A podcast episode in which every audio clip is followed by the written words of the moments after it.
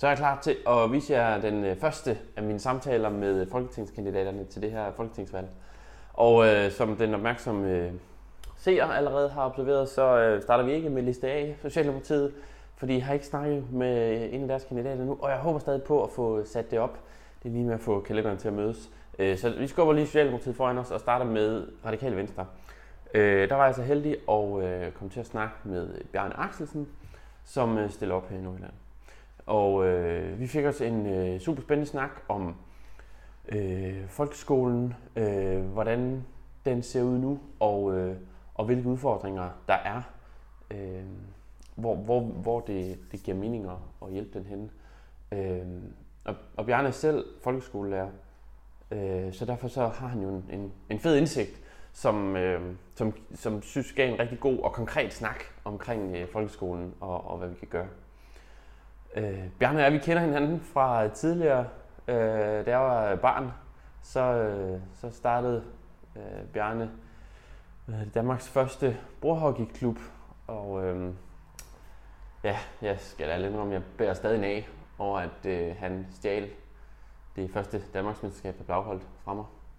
Det er ikke sikkert på, at nogensinde kommer over, Bjarne, men sådan er det så.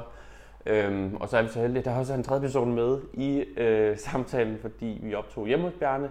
Og Bjarnes ganske charmerende 2-årige søn Gabriel, han synes også, han skulle være med. Han var faktisk lidt træt af, at jeg var ved at tage hans far fra ham, så han kom lige ind med en bog undervejs og synes, han skulle deltage. Men jeg synes faktisk, det lykkedes også at have nogle samtaler alligevel. Måden, jeg laver de her samtaler på, er ved, at jeg simpelthen starter med at læse det Facebook-opslag, jeg kommer til sådan at lave om partiet op først. Så det er det, jeg starter med. Det er det, videoen starter med. Det er simpelthen med, at jeg læser op det der står her, for at kandidaten kan se, hvad jeg egentlig tænker om vedkommende, om partiet og politikken. Og det giver faktisk i alle samtaler har givet en rigtig god indledning. Så det, jeg håber, I vil synes om det. God fornøjelse. Radikale Venstre. Jeg vil starte med at indrømme, at jeg ved det seneste folketingsvalg stemte på Marianne Mulde Jensen fra De Radikale. Og der er ikke noget vejen med Mulde og Radikale, hvad har vi gjort, som man kunne forvente i den her regeringsperiode.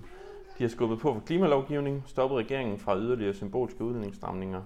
Men den store økonomiske reformvillighed har de som forventet ikke fået resten af venstrefløjen med på.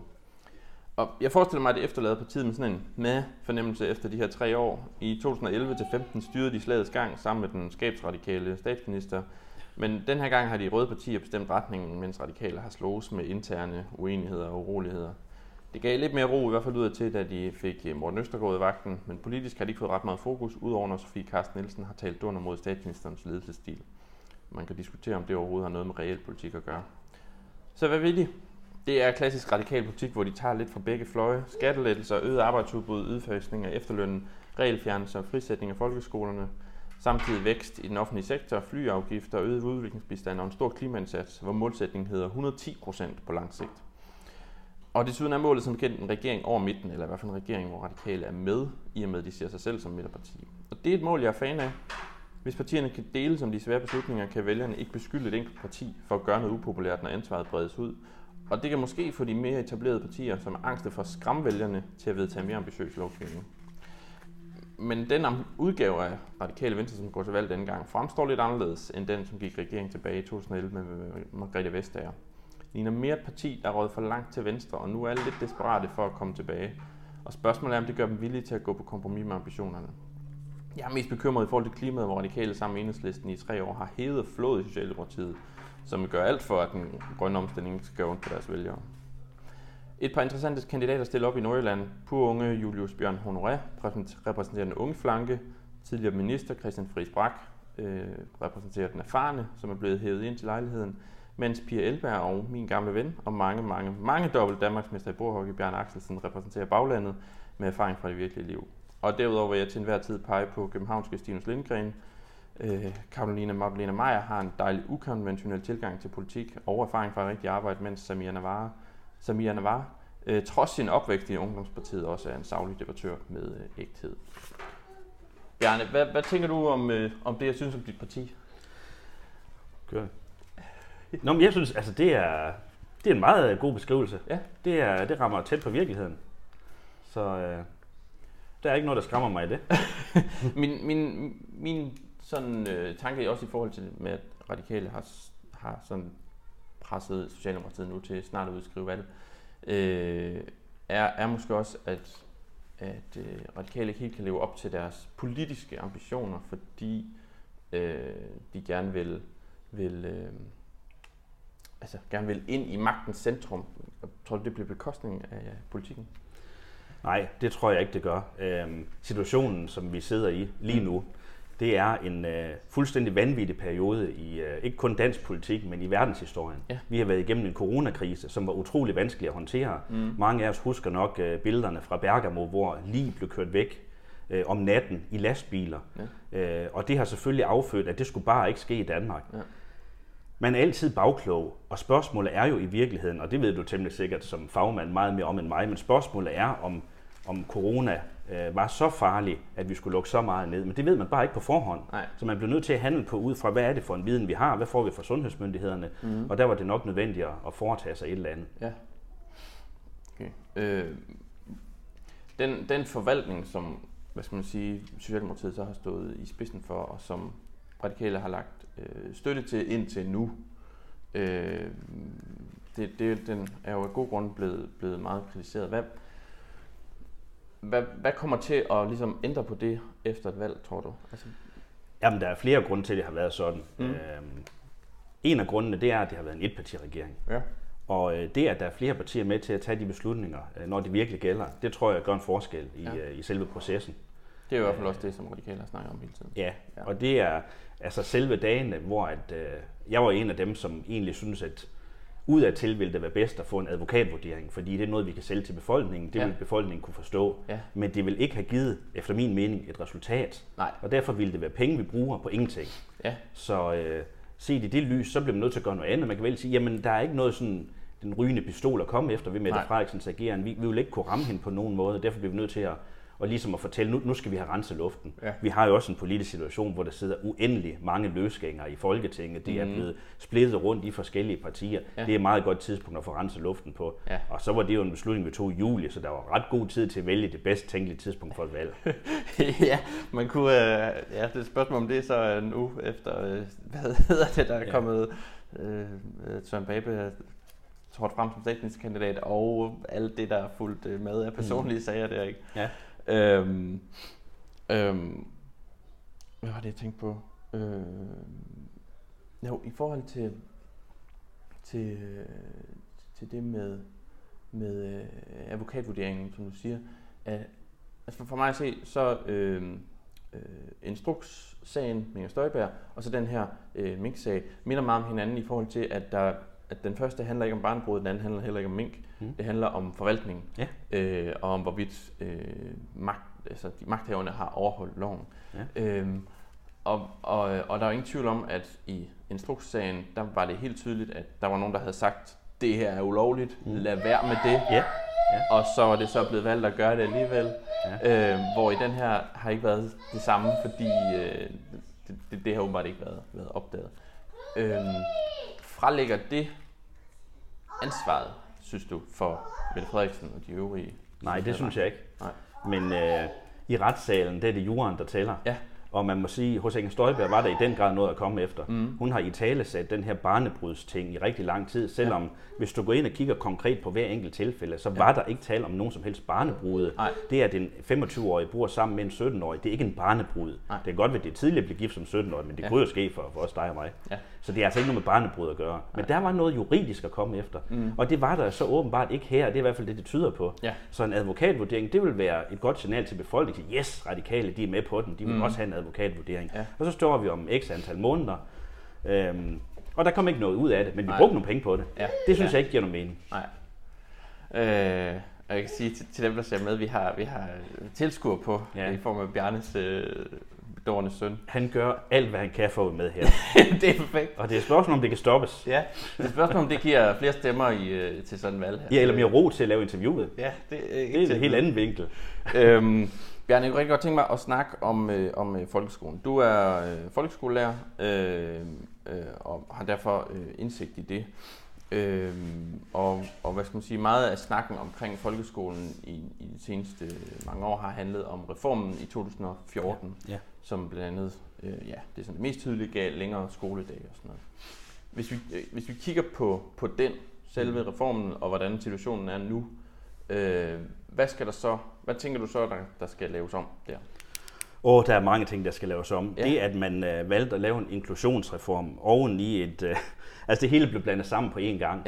Ja. Det gav alle os partier, som var med i det, utrolig meget badwill. Mm. Jeg var ikke selv folkeskolelærer på det tidspunkt, men som et eksempel kan jeg nævne, at jeg har altid været medlem af Danmarks Lærerforening, for jeg havde nok en eller anden sted en idé om, at det skulle jeg måske være igen en gang. Ja. Så modtog jeg så en opkrævning på et kontingent i sympati med dem, der strejkede. Ja. Og jeg kender jo fra mange af mine venner, hvordan situationen var, at det var jo ikke noget, man ønskede det her, men det var et indgreb fra regeringen. Og jeg synes, det var en rigtig trist ting, så det blev vi jo nødt til at være med til at tage ansvaret for at gøre noget ved. Ja. Jeg synes som sådan, at inklusionsdelen, det er en rigtig god idé. Ja. Flere elever skal rummes i den almindelige skole, det tror jeg på er en god idé, men det er det kun, hvis ressourcerne følger med. Ja. Og det er så det, vi prøver at kigge på nu. Plus der blev indført en forfærdelig masse mål, som gjorde, at der rent faktisk var konkrete lærere, dog ikke mig selv, skal jeg sige, som stod i klassen og sagde, i målet med den næste periode er det og det, og det er jo helt på hovedet. Ja. Vi skal jo begejstre elever, vi skal skabe en lyst til at gå i skole. Mm. Først og fremmest skal trivselen være der. Ja. Jeg tror på, at når min søn skal gå i skole, så hvis han bare trives, så skal han nok lære det, han skal. Ja. For det vil vi også hjælpe med herhjemme. Ja. Men der er rigtig mange ting at rette op på fra den tid. Det er der. Og jeg tror ikke på, at en skole styres bedst ved, at man har x antal 1000 mål, som i løb af 10 år skal igennem. Det tror jeg ikke er sådan, man laver en skole. Nej. Tænker du, at man inden for... Altså det der har blandt andet fået meget kritik. Jeg talte med konservativ Alexander Klitgaard for nylig, som især i tale til det her med de lange skoledage. Som jeg forstod det dengang, var det blandt andet også, at så er der plads til lektiehjælp, at børnene ikke behøver at lave lektier derhjemme. Ja. Mere idræt og sådan noget. Ja. Er der plads til, at man inden for at hvad skal man sige, beholde de lange skoledage, at kunne organisere det på en anden måde, sådan at det fungerer bedre? Ja, men det synes jeg er en god idé. Ja. Det, at man laver om på skolen, så det ikke kun er, at man sidder ved et bord på en stol i mange timer. Der er der rigtig mange ting, man kan inddrage. De lokale idrætsforeninger kan være med til at skabe begejstring, bevægelse i skolen, hvad der også er brug for. Så det tror jeg på, man skal. Ja. Jeg har også altid været utrolig meget imod det her med, at uret ringer hver 45. minut. Ja. Fordi i sin tid, da jeg startede som lærer, det er mange år siden, jeg var tilbage i slutningen af 90'erne, men det var på en skole i Hjørring. Ja. Og der var jeg heldig, jeg kunne gøre det på en anden måde, fordi jeg var klasselærer i en specialklasse. Mm. Så der havde jeg dem rigtig mange timer, så kan vi sige, jamen vi har dansk nu, indtil at vi ikke har dansk mere. Ja. Og det gav en helt anden ro i klasserummet, ikke? Derfor den klokke ringede hele tiden. Jeg var færdig, indtil koncentrationen var løbet tør, eller hvad nu? Og det er egentlig også heldigt med det job, jeg har den dag i dag, hvor jeg arbejder i noget, der hedder et DSA-center, som så er blevet til et læringscenter. Ja. DSA betyder egentlig dansk som andetsprog, hvor vi skal gøre noget for, at børn af en anden etnisk oprindelse, de går i en almindelig klasse, men de får hjælp til ligesom at... Og han er meget aktiv også. Ja, det er fedt. Det er svært for mor, kan vi sige. Men sådan er det. Men hvor vi skal forsøge at bringe børn af en anden etnisk oprindelse et andet sted hen, så de kan gå i en klasse, men samtidig få den hjælp, der er brug for. Og det vil så lave om til et læringscenter, hvor også etnisk danske elever de får den der ekstra hjælp. For det er der mange, der har brug for den dag i dag, som ikke trives i skolen af den ene eller anden grund. Ja. Så jeg tror virkelig, der er behov for at lave om på det. Ja. Der skal være plads til, at hver enkelt skole med de ressourcer, de nu har til rådighed, kan sige, at vi vil organisere det på den her måde. Ja. Og der har der været alt for meget stram styring fra Christiansborg og fra politikerne. Ja. Vi skal sætte rammerne. Det er det, jeg mener, politikere skal. Også kommunalt, der skal politikerne give rammerne. Ja. Og så skal vi have nogle decentrale ledere til at være med til at tage ansvar for, hvordan gør vi her? Okay. Og det vil variere meget fra sted til sted. Ja. Altså så mere frihed til, at skolerne kan organisere hverdagen, som vi vil. Det synes jeg er vigtigt, ja. Det synes jeg helt sikkert, det er vigtigt. Ja. Så er der, hvad skal man sige, lærerne, sådan nogen som dig. Der kom jo i den her uge, hvor vi snakker sammen, en ny aftale om læreruddannelsen. Og et tal, der blev bragt meget op i den debat, som jeg studsede over, det var, at 4 ud af 10 nyuddannede lærere har forladt folkeskolen efter 5 år. Ja. Og det er en undersøgelse, som Arbejderbevægelsens Erhvervsråd har lavet. Jeg sad og kiggede lidt ned i det, fordi hvis man kigger på det efter et år, så er der cirka 31% af de nyuddannede, som ikke arbejder i folkeskolen. Mm. Og efter 5 år er det så 39%. Ja. Så hvis man siger, så er det 8% af dem, der har forladt folkeskolen på den måde. De fleste har bare valgt noget andet til at starte med. Ja. Jeg synes det med at sige, at 4 ud af 10 flygter, det synes jeg var en stramning. Ja, det er jeg enig med dig i. Men nu er, nu er der så fokus på, at der skal være mere praktik og mere altså undervisning i løbet af studiet der. Ja. Tænker du, det kommer til at gøre en forskel for folkeskolen? Ja, men jeg tror ikke, at det er nok.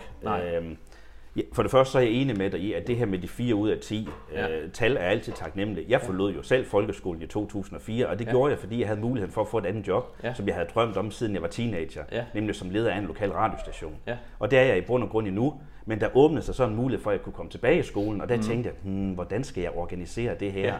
Og så fandt jeg en model, som gjorde, at det kunne jeg godt, samtidig med at jeg gik ned i tid på radioen, jeg skulle ikke have så meget i løn, osv. osv. Ja. Så det var derfor, jeg forlod skolen. Det var ikke, fordi jeg var træt af den danske folkeskole overhovedet. Det er dejligt at arbejde med børn. Ja, det er det.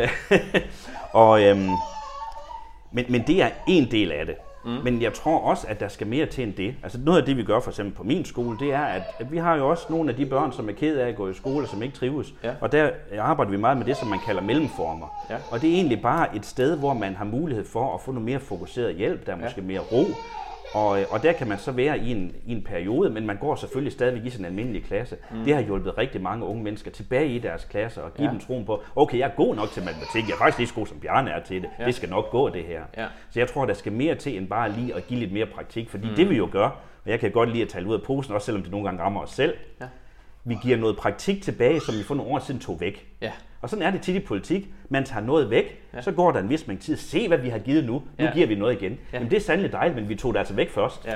Så det er ikke noget, der løser nogen store problemer. Det er det ikke. Nu tror jeg, vi skal tage ham herhen, så bliver han mere rolig. Ja, det tror jeg også. Ja, så må vi simpelthen tage de politiske tæv, der kommer fra vælgerne på det. Ja. Så skal vi se Læs Plets fødselsdagsfest. Hej, min dreng. Det lyder lidt som jeg kan huske, Christian Rabjerg Madsen sagde på et tidspunkt i debatten, noget med skattelettelses tilbagerulninger i stedet for skattestigninger. Men det er jo rigtigt. På den måde det er lidt samme mekanisme. I forhold til det her med trivsel i skolen, altså eller, hvad skal man sige, ikke i skolen, men for børn og unge, hvad kan skolen og lærerne, pædagogerne i institutionen gøre i forhold til børnenes trivsel? Det man kan gøre, det er jo at lytte til børnene, hvordan har vi det egentlig på nuværende tidspunkt. Der er jo børn, der mistrives af forskellige grunde, og nogle af dem mistrives, fordi der ikke er nok tid og nok ro til, at de egentlig kan nå det, de gerne vil. Altså alle, sådan husker jeg i hvert fald selv min teenageperiode, alle vil gerne i den periode være som alle de andre. Ja. Jeg vil meget gerne være som alle de andre, så senere så har jeg så fået lyst til at være fuldstændig modsat af alle andre. Det tror jeg er meget sundt. Ja. Men vi skal sørge for, at trivsel, det er jo ikke noget, du kan sætte på formel. Mm-hmm. Det er jo forskelligt fra Lasse til Bjarne. Nogle trives på den ene måde, nogle trives på den anden måde. Men vi skal i hvert fald skabe nogle skoler, hvor der er mulighed for, at man kan lære på forskellige måder i forskellige hastigheder. Ja. Og det er jo det, vi for eksempel gør hos os, at vi skaber et rum, det er meget det, jeg arbejder med, hvor at nogen får hjælp til det samme, som klassen laver. Ja. Men måske der er mere ro, der er ikke så mange elever, der er en anden form for hjælp osv. Det kan være mere praktiske materialer, altså at hvor vi griber det og lærer an på en anden måde. Mm. Der kan også være nogen, der har en ongoing konflikt med en eller anden fra klassen, det har man jo også måske i 7. og 8. 9. klasse. Ja. Så prøver at håndtere den på et eller andet niveau og se, hvordan gør vi det?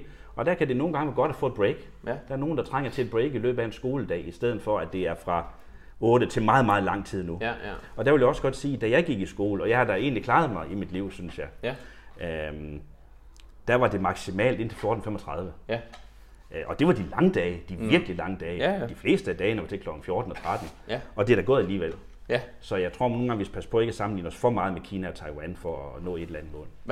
Hvad skal man gøre helt konkret for de børn, der du siger, der trænger til et break? Altså skal man sige, at der er nogen, der ligesom kan få lov til, altså vi tager en time ud mellem 11 og 12 eller sådan noget? Ja, eksempelvis.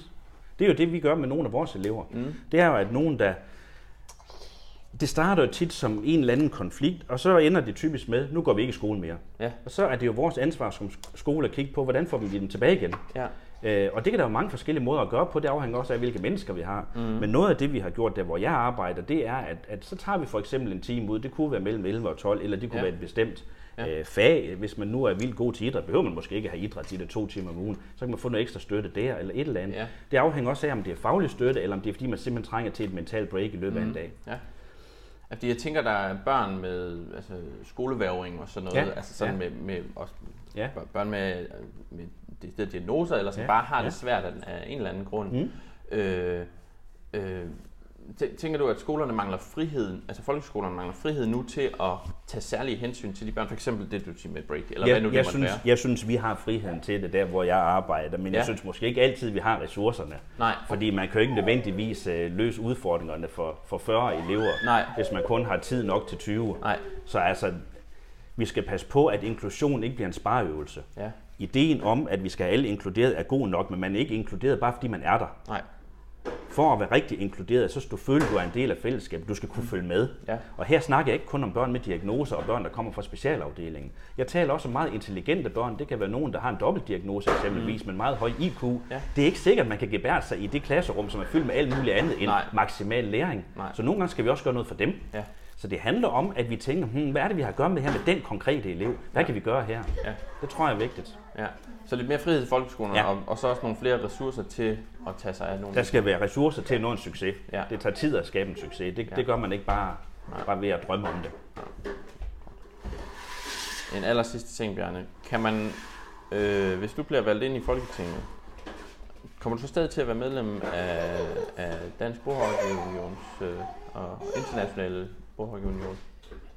Jeg ved ikke med det internationale. Det kræver lidt tid at være præsident for det internationale forbund, så det tror jeg ikke. Men Dansk Bogholdunion er ikke Danmarks største sportsgren, så det tror jeg godt vil gå. Der er ikke nogen særinteresser og sådan noget, der kan komme til at... Altså, vi skal være helt ærlige. Hvis vi kan få bordhockey på finansloven, så skal vi gøre alt for det. Så er det værd. Ja. Det er godt. Tusind tak, Bjarne. Ja, i lige måde, Lasse.